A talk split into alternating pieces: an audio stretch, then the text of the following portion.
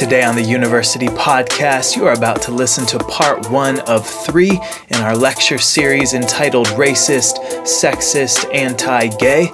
And in these lectures, Keith, Darrell, and I will be analyzing current cultural trends related to social justice. We each give 15 to 20 minute presentations, followed by a time of student question and answer.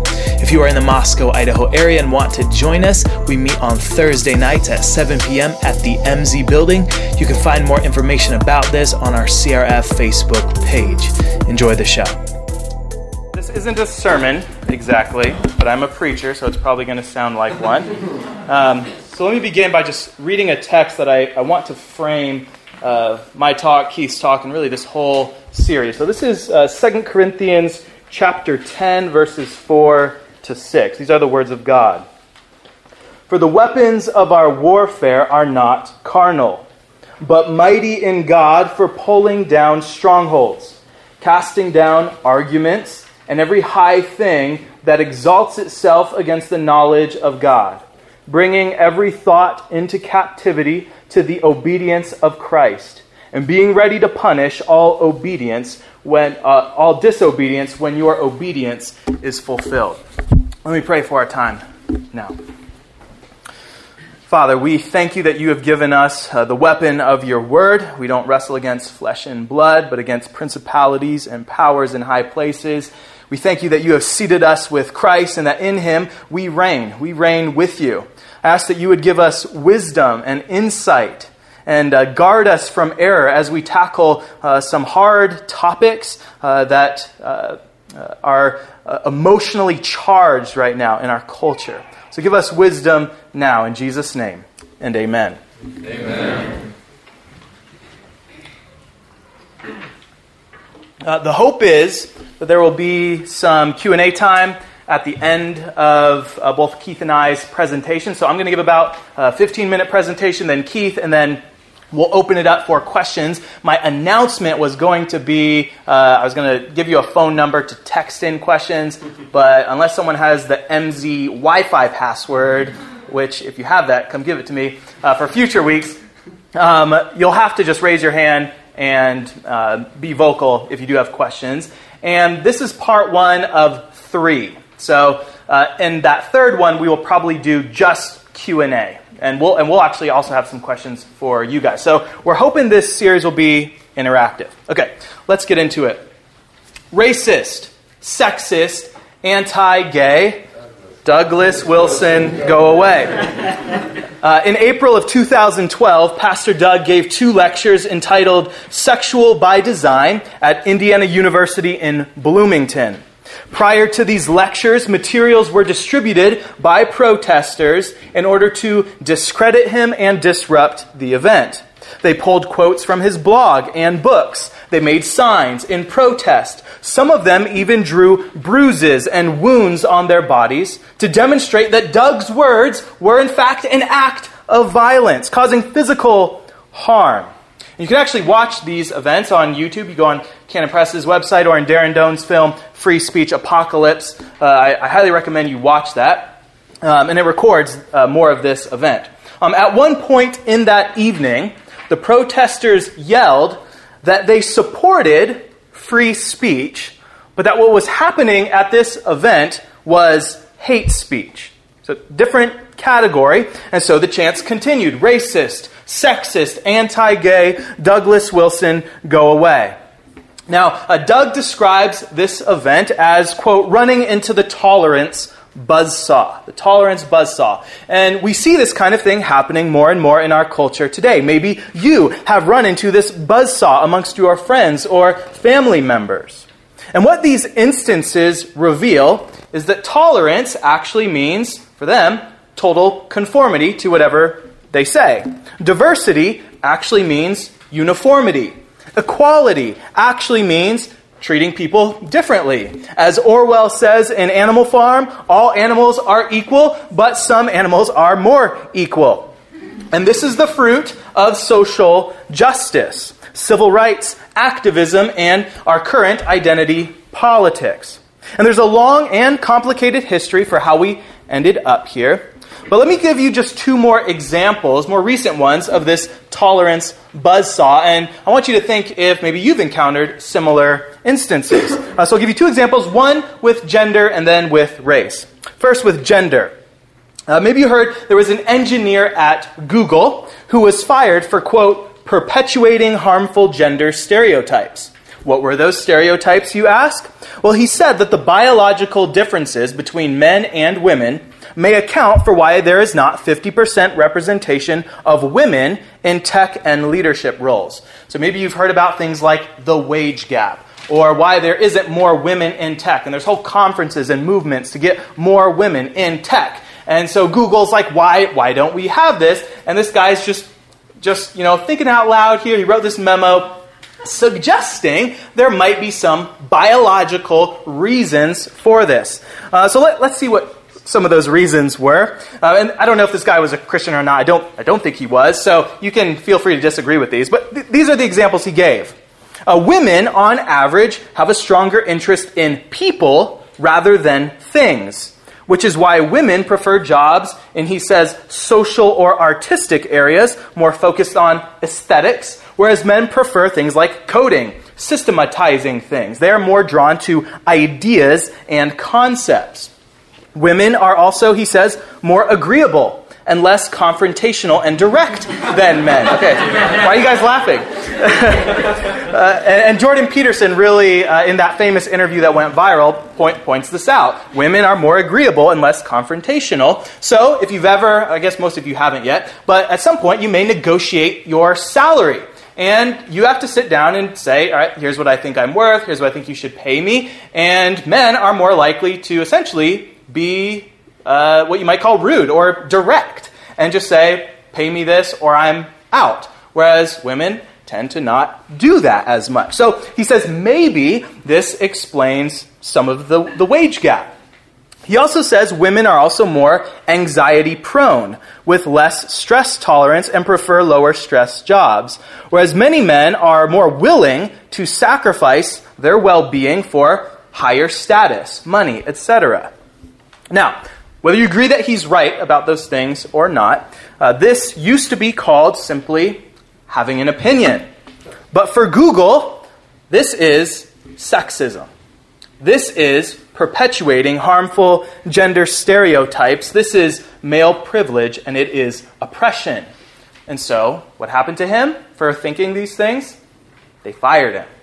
And if you think about even the concept of a stereotype, it means that most people thought that before.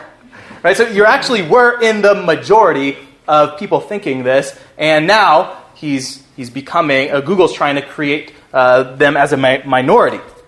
Um, another example I saw just a couple days ago, and maybe you have seen this too, was a recent Black Lives Matter protest in which the protesters were saying that if you don't put your fist up in solidarity with them, then you are a white supremacist. And there's this lady who's just, you know, sitting at a, at a table, and she just refuses to do this. So she's uh, being yelled at by mostly white by mostly white people, saying that if she doesn't put her fist up, uh, she is a white supremacist, and they're chanting in the background, uh, "No justice, no peace, white silence is violence." They say. So remember that words, silence, or lack of words is for them violence. So that's happening in our world right now. Have any of you guys encountered this before? Maybe in your family, friends, social media? Can I, can I just see a rate? Am I talking to people who are totally insulated from these events? Okay?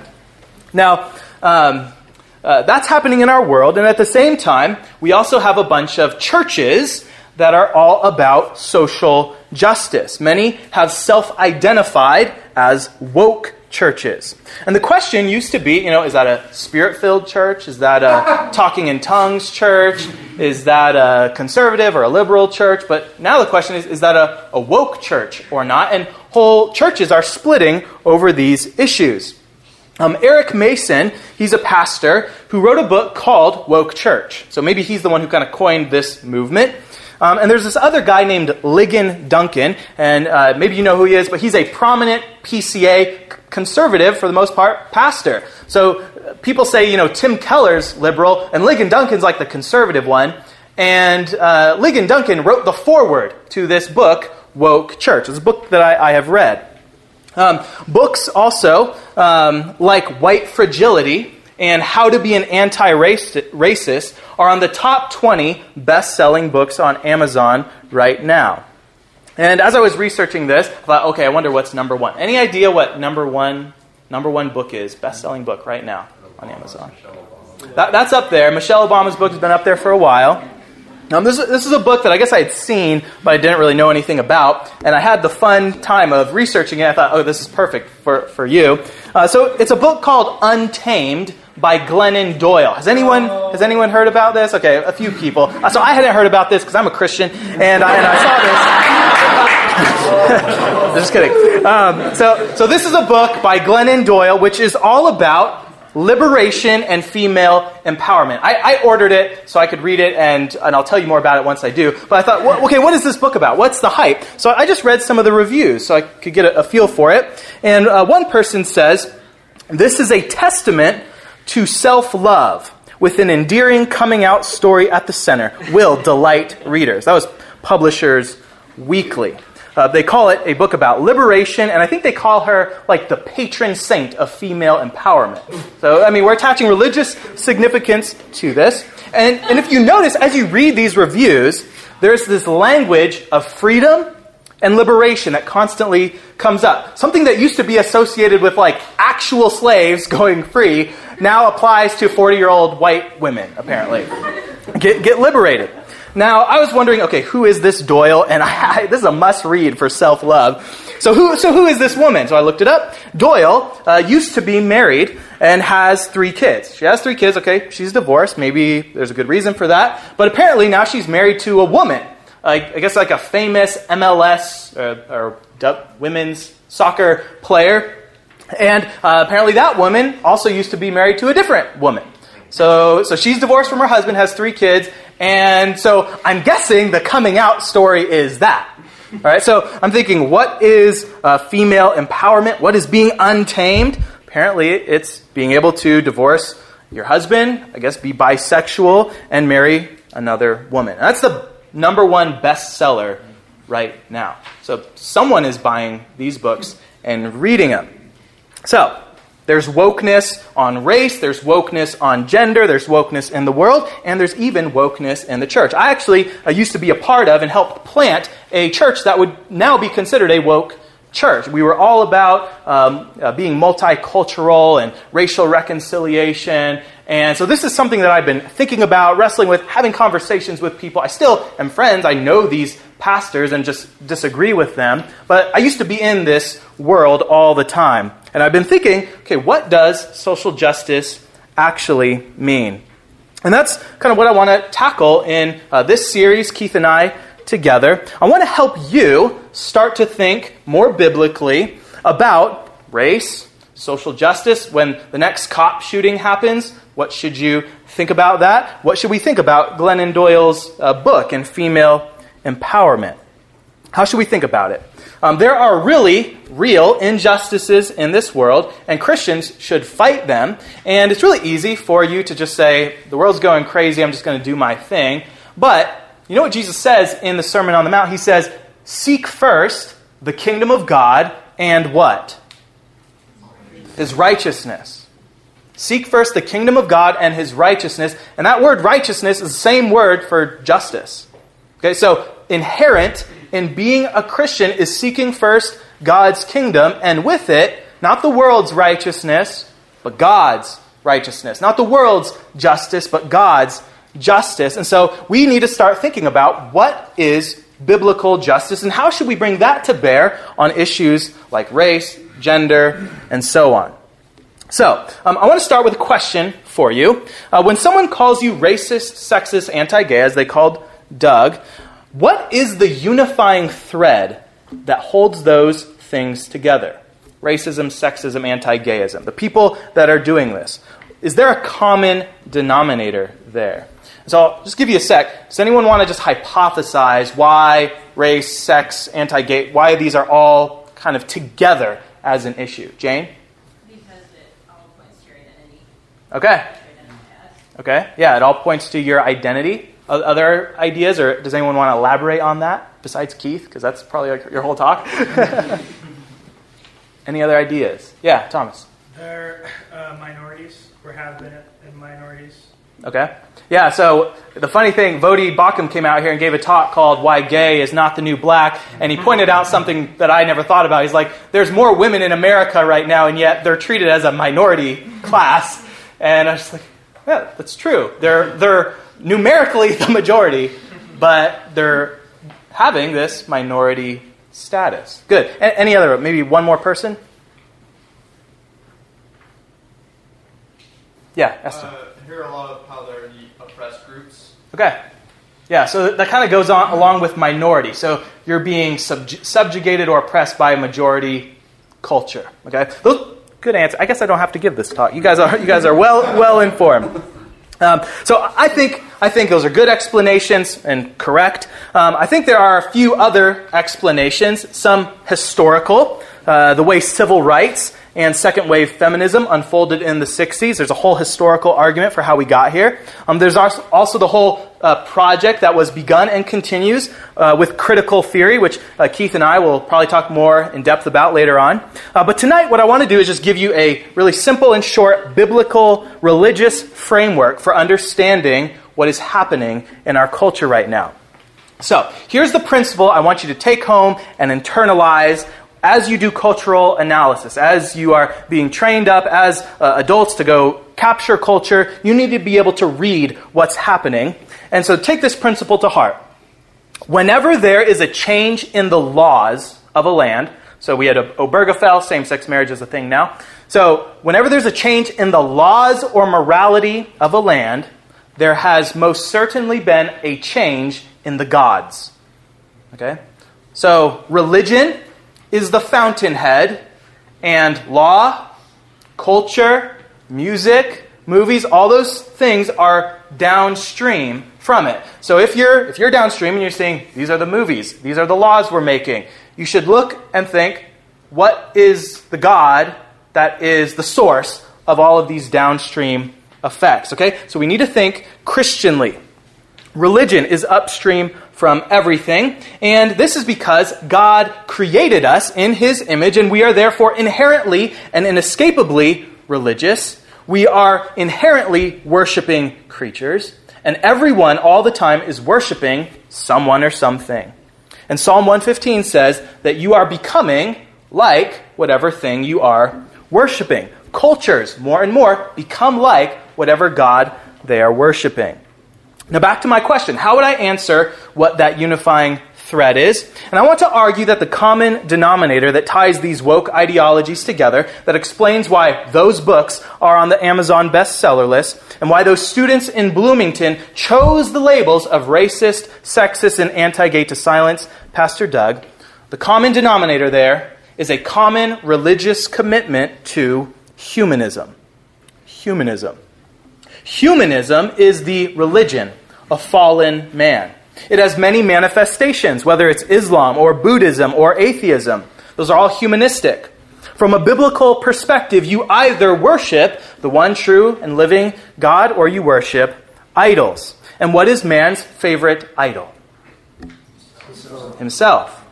Uh, my mother in law is an amazing woman, and my wife tells me that growing up, if the girls were spending too much time in front of the mirror getting ready, she would tell them, Stop worshiping yourself. right? Stop worshiping yourself. And I love her for that, right? Um, uh, let me give you a sample of humanism from the humanists themselves. Don't just take my word for it. Um, I'm going to read you a, a, series of quotes from a guy named Jean Paul Sartre, who was a, a, French philosopher, novelist, and activist, and he died in 1980. And he says in a talk he gave in 1946 called Existentialism is a Humanism the following. So here's your, your dose of humanism from Jean Paul Sartre.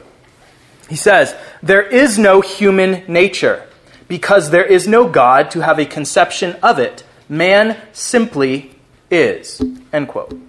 Man is nothing else but that which he makes of himself. Right? That's like a, a, Nike slogan or something. Right? Uh, he, he says Dostoevsky once wrote, If God does not exist, everything would be permitted. And that, for existentialism, is the starting point. And if indeed existence precedes essence, there is no objective reference point for human nature, then man is free. Man is freedom. Uh, in response to a man trying to decide uh, whether to go to war or stay back and care for his mother, Sartre tells him this You are free, therefore choose. That is to say, invent. No rule of general morality can show you what you ought to do. You should go to this guy for advice. He says, invent. And then he goes on and says, If I have excluded God the Father, there must be somebody to invent rule, values, uh, referring to himself. So there's no God, you invent your values. Now here he gets poetic. In life, a man commits himself, draws his own portrait, and there is nothing but that portrait. It goes on. Life is nothing until it is lived. there you go but it is yours to make sense of.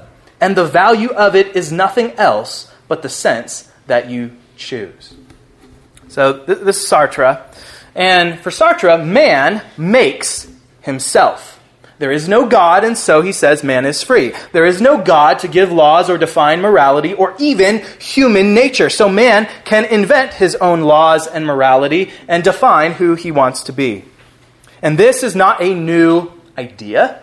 This is the oldest lie, the oldest idea. It's what Satan tempted Adam and Eve to do to become their own gods, to, to determine and judge for themselves what is right and wrong. In the garden, Satan offered us something.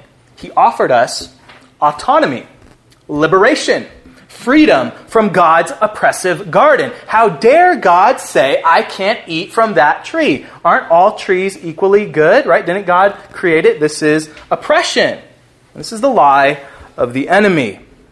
There is a little atheistic existentialist, there is a little humanist in every human heart. Humanism is the religion of your sin nature, and your sin nature continues to lust for autonomy, for independence from God.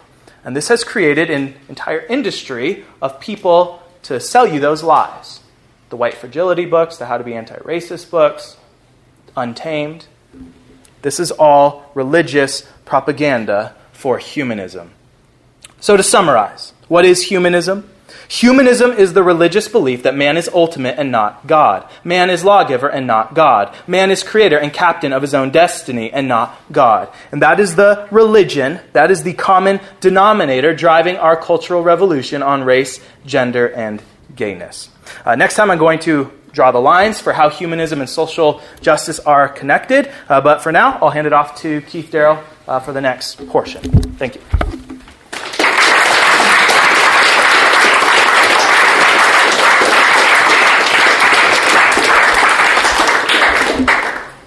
I have a. All right, never mind. I had a phone call coming in, and I was. I wanted to record myself. So If I get talking, we'll be here for a while. So I'm going to try to. I'm going to try to keep it tight. Uh, for those of you who don't know me, I'm Keith Darrell. Um, I do open air preaching on colleges, uh, colleges, on college campuses. So I'm usually traveling around the United States preaching at this point. But right now, with the COVID and the Rona and all that sort of jazz, uh, not really hitting the road. I was in Bozeman uh, this week, which was actually a really good uh, really good meeting, especially all things considered. Uh, there were some students who were pretty humble and pretty open to the uh, reception of the gospel. Um, so, Lord willing, I'll get back there, and I might try to get out to University of Idaho. If you're a University of Idaho student, uh, Lord willing, sometime here in the next um, week or two, I'll, i hope to get out there. Uh, yeah, there's a lot there that Aaron's covering, and what I'm going to cover. Um, I might have bit off too much, and so I'm going to try to give you guys pegs along the way to kind of like um, get us up to speed with where you are. Have you guys heard the expression cultural Marxism? Okay, yeah, I, it's, it, and it's one of those things like uh, you feel like it's thrown around all the time, especially if you like even like woke. It's almost like a slanderous term now. You're just like, oh, they're cultural Marxists or they're woke, and it's just kind of a way to kind of dismiss people. Uh, but what I hope to do is show um, basically that they were effective. Uh, the cultural Marxists were effective, and so the talk's kind of called "Cultural Marxism and the Long March." Is uh, what I'm going to be discussing. And so when Aaron brought up the topic of uh, racist, sexist, anti-gay, me preaching on a college campus, I don't think a single day has gone by in the last 10 years I haven't been called a ra- racist, sexist, homophobe is usually what I'm called. And what's kind of fascinating to me was in 2016, I felt like there was a huge upheaval in our culture. I was preaching out at Washington State University, and uh, it was the first time, like, uh, I think Bruce Jenner became Sally. What's her? What is it? What is it?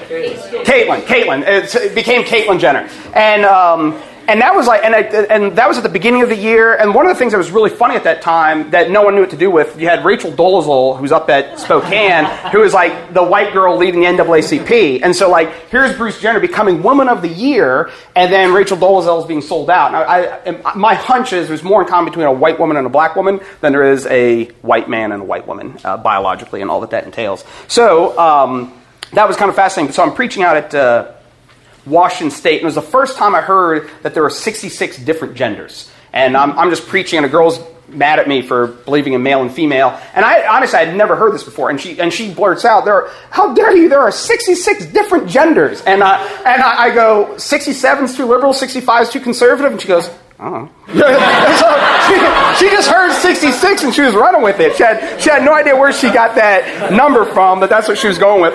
And um, and so I was preaching in Southern California, and uh, this was at I believe it was Cal State Fullerton, and it was a pretty good pretty good meeting, and I was finishing up my day, and uh, I, I, just kind of made the comment a little bit offhanded. I was like, "Oh, if you become a Christian, you just got to prep yourself to be called a racist, sexist, homophobe." And everyone there laughed, like, mm-hmm, like believer or non-believer. I was like, huh, like I was kind of thrown out because I get called that every day, but I wasn't expecting everybody there to kind of basically be in agreement. Like, yes, that is the identity of a Christian. So when you guys go and do evangelism and stuff like that, you're sitting there going, I'm not a racist, sexist, homophobe. But to the average person who disagrees with you, you are a racist, sexist, homophobe. So uh, you have to think through that when you go to evangelize. And uh, for me, kind of the whole 2016 was a big thing. That was obviously election year. Uh, so it was right around this time, four years ago, I'm preaching at Colorado State University and I can't help but to imitate. I'm not trying to mock. I, I, don't know how to do this. So there's a kid comes out, and I'm preaching, and he, he has his giant frappuccino, something like that, and he yells out, uh, "You're out here preaching Christian supremacy, which is white." Male heteronormativity. It takes a like, like he really got me, and I was like, well, I was like, well, there's no doubt I'm preaching Christian supremacy. Let's be very clear about that. I don't think it has anything to do with being a white, which in turn is racist, male, so sexist, or, or heteronormativity, which is like homophobia. So I'm putting forward straight sex, hetero uh, other, uh, straight sex being normal. And, uh, and, and so he, uh, so I was like, all right, I'm, but I'm willing to take all those charges. I'm willing to be a racist, sexist, homophobe. I'll do all of that if you're just willing to admit that you're out here preaching secular supremacy, which is black, androgynous, homonormativity. And he just goes, I guess so. and, uh, and so, so, I was like, all right, end, end of the debate, I guess. Um, and, and, so, so you had that, and then that weekend, Hillary Clinton is uh, I didn't said anything. Uh, so Hillary Clinton uh, is campaigning, and she gave her famous, uh, you know, to be uh, grossly like uh, generalistic. I, you put half of Trump supporters into a category. They're racist, they're sexist, she's flying arm, homophobes, they're Islamophobes, and blah blah blah. And so all these categories were kind of lumped in together as she was presenting it, and then that next week, and, and here's the thing for me that was like, okay, something's in the water, and it was obvious because I'm hearing it every day. But that following week, our federal government, uh, like the Human Civil Rights Commission, I think is what it was, uh, U.S. Commission on Civil Rights, uh, came out with a thing called peaceful coexistence. And if you Google U.S. Uh, Civil Rights Commission and peaceful coexistence, you'll find um, you'll find this thing. And what was interesting in there is the guy who's like the chairman of it. He says this: the phrases, and so this is in the context of, so like if, if you're familiar, like in Indiana when uh, some of the homosexual stuff was being pushed, and sorry, um, I don't know why it's talking to me. Uh, sorry about that. Uh, and, and the, what Indiana was appealing to was their religious liberty, and that's why we're able to, you know, discriminate in our hiring processes. In their words, we'd be discriminating between uh, a heterosexual and a homosexual, and they were uh, using the context of religious liberty and religious freedom. So uh, the, the, gentleman, the, the, chairman, whose name is Martin Castro, says the phrases religious liberty and religious freedom will stand for nothing except hypocrisy so long as they remain code words for discrimination, intolerance, racism, sexism, homophobia, Islamophobia, Christian supremacy, or any form of intolerance. Religious liberty was never intended to give one religion dominion Yeah, it was. Uh, well, give one religion dominion over other religions or a veto power over uh, the civil rights and civil liberties of others. However, today, as in the past, religion is being used as both a weapon and a shield by those who are seeking to deny others equality. Um, and so, if you take that, then Aaron mentioned the. Um, the lady who wasn't raising her hand, she was being berated by a bunch of people. Uh, if, if I, I, I'm not sure exactly. I saw several clips, but you can hear them yelling, "Are you a Christian? Are you a Christian?" and, and so, like, it's just fascinating how all this stuff is kind of bundled up. And so, you have to be prepared to be like, "Here's all this stigma to you as a Christian." And so, how do you go out and interact with people who uh, radically disagree with you on all those fronts? And so, kind of like tied into humanism, like, what is this all related to, and what it's all about? It is. It boils down to power every discussion you're going to have if you're doing evangelism on a college campus um, is ultimately going to turn into kind of the grand says who. Um, but everything is perceived as power dynamics. And what that basically looks like is in our culture, even right now, if you hear the term whiteness, um, it's not really about you being white, it's about the society that your ancestors has constructed around white. And so you had these privileges as white people. That's why they would just say, well, there's white privilege, because the laws and everything else are constructed by white men particularly. Therefore you can smash the patriarchy you can deconstruct whiteness. The last question is can white like the woke church will ask can white people or can whiteness be saved or can white people be saved? And so you kind of have all these categories that they're kind of working through. And so what i want to talk about is in short uh, kind of cultural marxism and kind of how we got a little bit to the place where we are. And obviously in 10 minutes i'm being grossly, whatever Hillary said, grossly reductionistic is what I'm being. Um, but to get there, uh, let me just say that, that you want two ideas in your head if you're college students, even if you're not college students. Uh, one of those terms is modernism, and then the other term you're probably more familiar with, or at least hear more often, is postmodernism.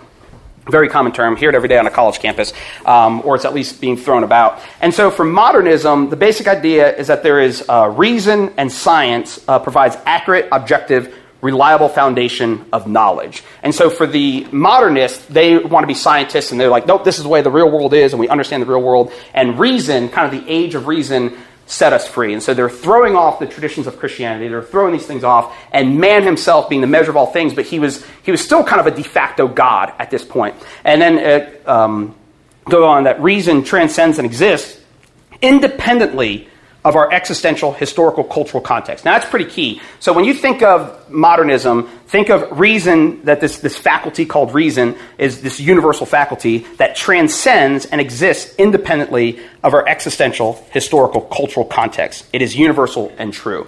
Now, where the postmodernist comes along and kind of, just as the uh, kind of the Enlightenment and the modernists threw off God and they enthroned reason. The postmodernist, kind of starting with Nietzsche a little bit, uh, comes along just kind of throws off reason. See, and there's a guy named Richard Rorty who says that the Enlightenment treated reason as a quasi defined faculty. And the postmodernist comes along and says that's simply not there. That's why you often feel like you're having irrational discussions with people. Like when someone's, like, not to be crass, but like, you know, you're, you're like, you're a man. And they're like, I'm a woman. You know what I mean? And like, it just seems inherently contradictory. Uh, just says Rachel Dolezal, everybody knew it was a contradiction, but somehow with the man woman thing, that's because they want all of our thinking to have been socially constructed. There is no real thing called reason that you ought to submit to. All you have is the way white people think, or the way black people think, or the way women think. That's why every single day on campus, I'm an effing white male. And, and that just shows like I just show up and I'm imposing all my beliefs on other people as the white male. Um, and, but on the flip side, the obvious problem with that is, well,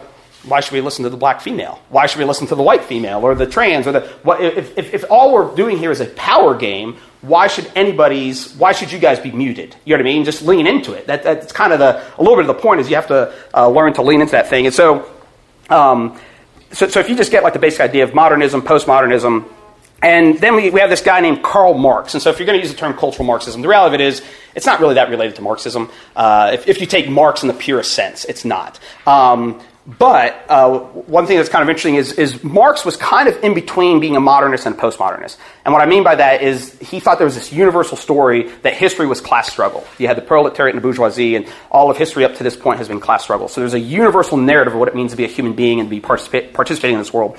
Um, but on the flip side, he also int- like really pushed home this idea of ideology. And so when people get woke, what you kind of had were people who were uh, they were locked into their class consciousness. And so you had the bourgeoisie who basically hypnotizes everybody. And so the proletariat sitting there, and they're not woke to their condition of being slaves because uh, they're, they've been educated by the bourgeoisie. They're the ones who control all the means of production and everything else. And so basically everybody's kind of uh, been brainwashed by them, but then they become woke to their situation and then set free. So, uh, with that as a little bit of a backdrop, uh, this is uh, Frederick uh, Engels who wrote the Communist Manifesto with Marx. Um, he and it's kind of funny. They have this catechism. It's called Principles of Communism. It's basically like a WCF for commies. Um, and, and so the question is, uh, what is communism?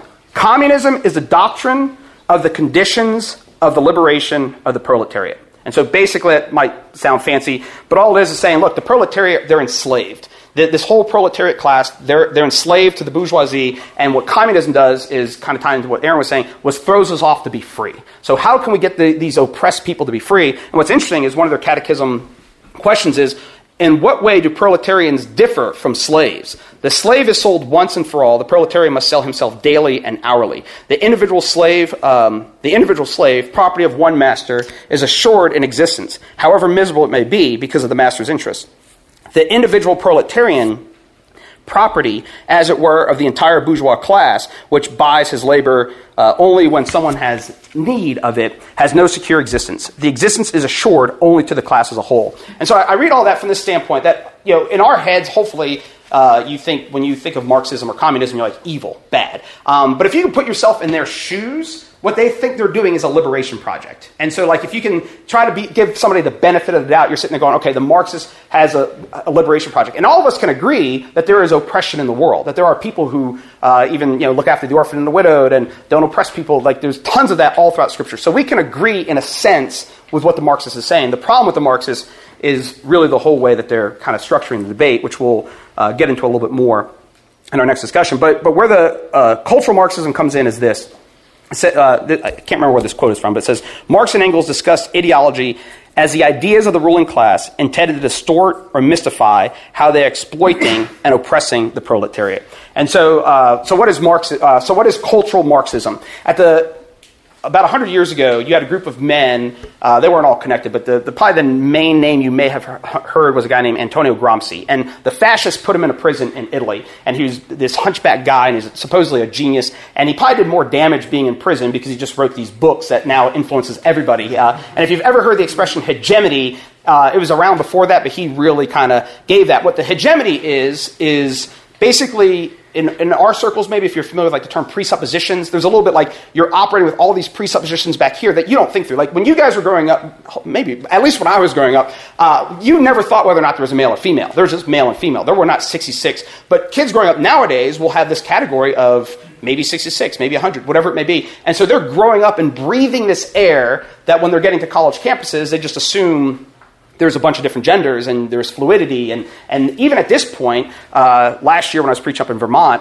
uh, they didn't want me using the term homosexual anymore because it's too static. And they want to be queer because that way you can queer allows you to move around however you want to move, uh, whereas homosexuality is like a fixed identity, which in their heads were too modernist for them. So I just thought it was kind of fascinating. But there's a guy named Mark Sidwell who uh, wrote a book, and, and uh, it's, it's tied into this that so if you're sitting there 100 years ago and you only have a Marxist revolution taking place in uh, largely you know, uh, the Soviet Union and kind of the Eastern Bloc places, why is this happening in Europe? And what Gramsci basically concluded was it's the culture. So what you have to do is reorient the, the culture. What we have to do is take over the culture, and then downstream we can get the uh, then we can get our Marxist revolution on. But we, we have, we're, kind of, we're kind of tied uh, because of the reality of what, what the culture is. So he kind of came up with this idea of hegemony, and what you have to do is basically deconstruct this thing. And Mark Sidwell says this A successful revolution, they claimed, uh, requires not just the seizure of political and economic power,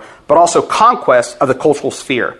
Culture, everything from art and entertainment to religion and morality, social and sexual norms, is, they argued, a sort of factory, one that uh, mass produces consent for our, our, political way of life. Therefore, to undermine free market capitalism in the West in favor of a socialist revolution, cultural Marxists called for like minded revolutionaries to seize the means of production, of cultural production. So think about that for a second. If 100 years ago you're a poor laborer, what do you want to do? You want to seize the means of capitalism, you want to seize their production. Now they're saying what we have to do is seize cultural production. And so if you look at our culture, they seized all the means of production. They own Hollywood. Even the NBA right now is shut down because of uh, the you know, kind of social political issues and stuff like that. And so the, this kind of leftist agenda, um, they have kind of taken over everything. And one of the ideas where they uh, where this kind of came through was a guy named uh, Rudy Dutschke, who in the in the late '60s, some of the communists were getting they were reports of what was taking place in Russia began to spread, and a lot of these people did not want violent revolutions, and that's why uh, when nowadays all the Bernie people are like, it's not socialism, it's democratic socialism, because they want to ensure you that they're not these murderous types, but they want the end anyway. And so uh, what Dutschke came up with was this idea of called the long march through the institutions, and we kind of have a little bit of that mindset here that we want to go get jobs in Hollywood, that you want to write good books, we want to deconstruct things and kind of set the tempo in cultural production, and so if, if, you're listening, I think to a lot of this stuff, uh, you realize effectively uh, how it helps our culture or uh, affects our culture, but it's also something that we as Christians are seeking to do. But there's one other guy. I'll read this, and then we'll wrap up to the Q and A. There's a guy named Herbert Marcuse, and he says this is to Dutschke, and he's one of these key. If you've ever heard of the Frankfurt School or critical theory, this guy's a key player to that. He says, uh, Let me tell you this, that I regard your notion of the long march through the institutions as the only effective way. Um, he goes on to say, to extend the base of the student movement, uh, this is from uh, his book Counter Revolution. Rudy Dutschke has proposed the strategy of the long march through the institutions, working against the established institutions while working within them, but not simply by boring from within, rather by doing the job, and so becoming pu- computer programmers and everything else. So, it, so it, that's why oftentimes, even in the church, you're like, why is that uber liberal even in the church? Because what do you have to do? You take over the institutions, including the church, and so then you begin to permeate all of society and everything else. And, and so, uh, kind of just to wrap this up. So yeah, kind of what is a, the Christian response to all this stuff? Because what I wanted to do was basically lay out the kind of where we are on the timeline, and that you guys are now in a culture that has kind of the long march has been effective. And if you, how many grew up in public schools? The uh, yeah, and I, I think if we, all of us who are in public schools sat down with those of you who are not in public schools, you'd see a lot of different assumptions about the nature of things. So that because what do they do? They they run the government schools as well, and so even if you're a Christian teacher in a government school, uh, you're bumping in all, all, all that stuff. So Aaron and I will uh, turn it over to a Q and A. Um, so. Yeah. So um, we rushed through this, but what's bourgeoisie, proletariat, and means of production? Okay, uh, the bourgeoisie is basically the people who own capital. And then the proletariat is basically the working class person. So if you don't own your truck to do your own work and you're hired to drive a truck, you're the proletariat. And so the proletariat is basically the middle class, and the means of production is your, your capital. And so they're the ones who, so the people with the capital get to control the proletariat. See, I'm not going to give you a job today, I won't give you a job. Someone else hops up, they'll work for a cheaper price. So that's yeah. Sorry, bourgeoisie and proletariat. So assuming assuming I'm even saying bourgeoisie right, it might be. I've always said bougie, and I don't think, I don't think, I don't think that's right. I don't think that's right. John. So are, are the people who are writing and doing all those sorts of things thinking this is what I'm doing is spreading this sort of Marxist idea, or is it more a result of uh, that already having permeated the culture? Just restate the question. Okay. So uh, I think Jonah's question, for if you didn't hear it, is kind of how self-conscious are these people who are doing take, doing this cultural takeover um, as they're doing it? Is that?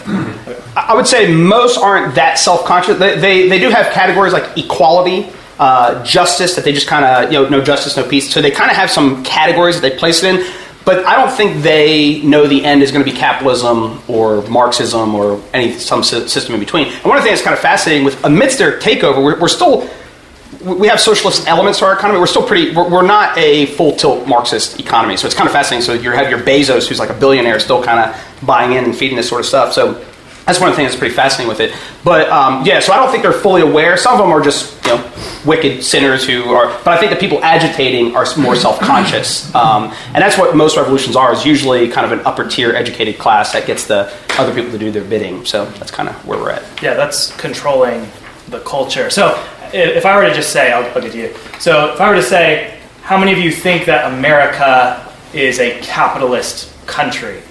Like what would you say? Like, yeah, kind of. Yeah, in, in general, most people associate uh, capitalism with the white the whiteness, right? It's a capitalism is this oppressive power structure, and yet when you actually look at our culture and what a lot of them are asking, uh, they want reform. The areas they want reform in are not capitalist; they're actually socialist. So, I'll give you an example: uh, government schools. That's socialism. Who is it's run by the government. You don't even get to choose whether you pay taxes or not to support that.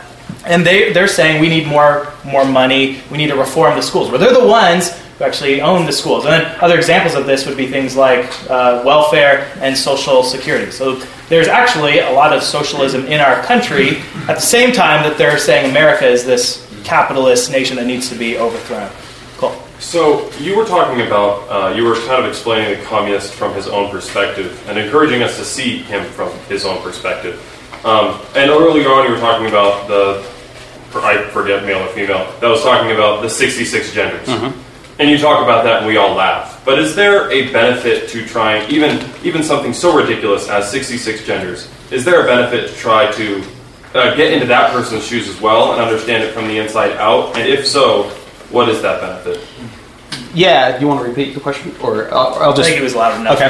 Uh, the uh, I would say there's a huge benefit, even from an evangelism standpoint, um, that the person coming up to you who, and, and not so much. Uh, let me I guess, let me qualify this. The person who comes up to you, who is Bruce Jenner, and coming up to you saying, "No, I'm really a female," uh, you do want to enter into their, you know, not their philosophy where you jettison Christianity, um, but you want to enter into it like here's a real sinner coming before you, and whether they're an adulterer, whether a murderer, whether they're confused on their identity, um, I think that's a real condition that they have, um, and, it, and I don't think they're making it up. I think, and uh, so even so, Washington State. A lot of my stories will come from Washington State because I preach there a lot.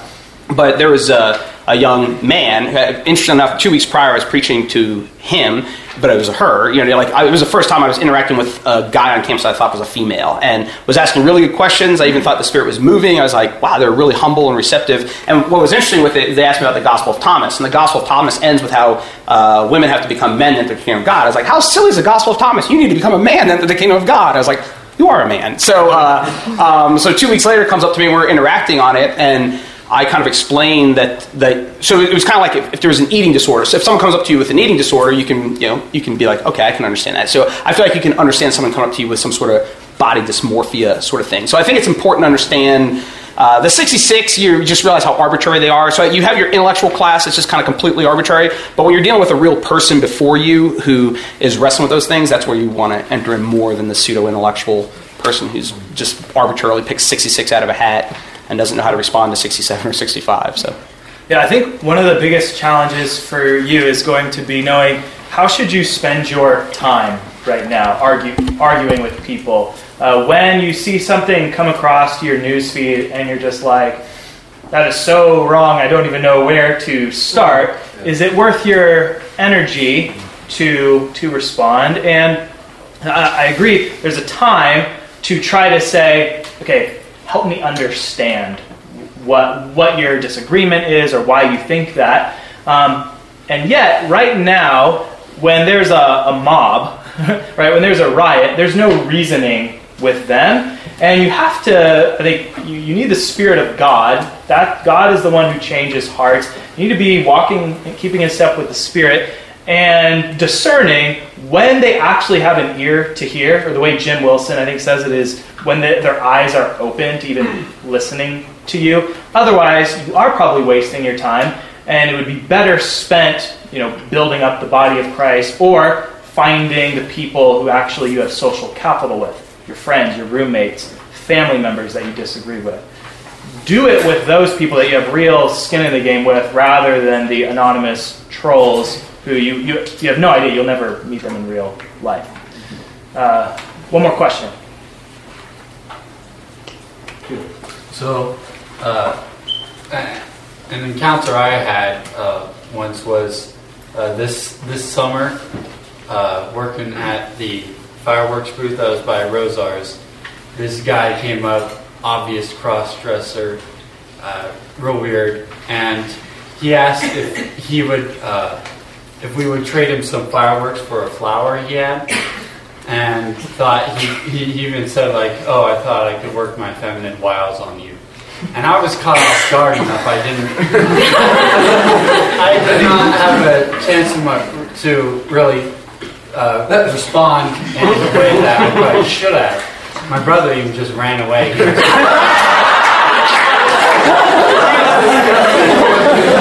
So what?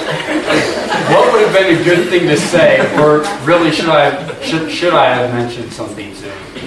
In that context, I just let it go. Um, Give him a firework. yeah, the uh, yeah, I personally probably just let it go. You know what I mean? Like, yeah, yeah, you're not gonna have a substantive conversation. Any Right. rebuke is just gonna be met with the hateful Christian who, you know, rebukes the flower guy or whatever. Yeah, and there's times, so for those of you who've been around and you've been at, say, the, the Toxic Matriarchy event or whatever the last one we did was, Lost Virtue of Sexism. So there's certain people there who are there simply to express their angst. It's kind of a religious zeal they have. You see this also at when Doug gave the talk. They're not there to have a conversation with you. They're there to protest. They're, de- they're there to um, kind of blow some steam off with their friends. And yet, there's still a ton of really good opportunities for conversations. It's probably just not going to be with those people. It's going to be for the people who are kind of in the middle. They're probably not Christians. This is just the culture they're in. But there, there's something in them that's saying, like, this doesn't seem true. This doesn't seem right. The cool thing about being a Christian is you have reality on your side. Hmm. Right? You have the truth on your side. And we'll get into this in future sessions, but as you're interacting with people, you can just ask them questions like, is that true?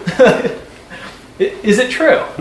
And a lot of times that you know, we can do the by what standard, you can get into all sorts of things, but you have the truth and you should be seeking the truth and shouldn't be afraid of the truth if all truth belongs to, to God. Yeah, and tied in with that, when I was mentioning the modernism and postmodernism thing, uh, you should be able to leverage your postmodernism when you're dealing with the modernists in a way. Because as Christians, we are saying, yeah, there is a universal logos, it's, or is it logos, or what? What do you guys say around here? Uh, whatever y'all say. Um, uh, but yeah, Jesus is in John 1 1, he's the logos. And so he, he backs the cosmos. So you do have a universal, personal logos that's backing the uh, universe. What you don't have is just a a materialist version or an enlightenment version of that. So, in that sense, we're kind of like the modernists in that we have this universal that is back in the cosmos, but we're also like the um, postmodernists in that we want to critique the uh, modernists and see how they get to their universal logic and all that sort of stuff. Uh, and so, so that's where, like, if you're studying worldly philosophy, so to speak, uh, you can see where they're sharp and they play each other, play uh, off of one another. But logic is just something that's inescapable. You can't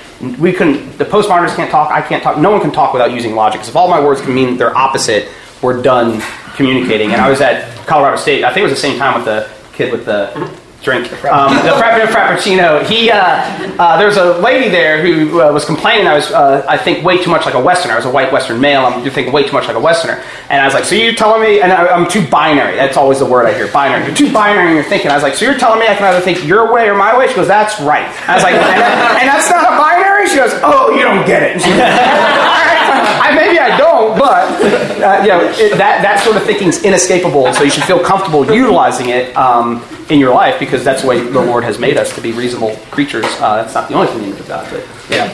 Well, with that, why don't we uh, pause there? Let's stand, sing the doxology, and then uh, Matt will come up and give a couple announcements.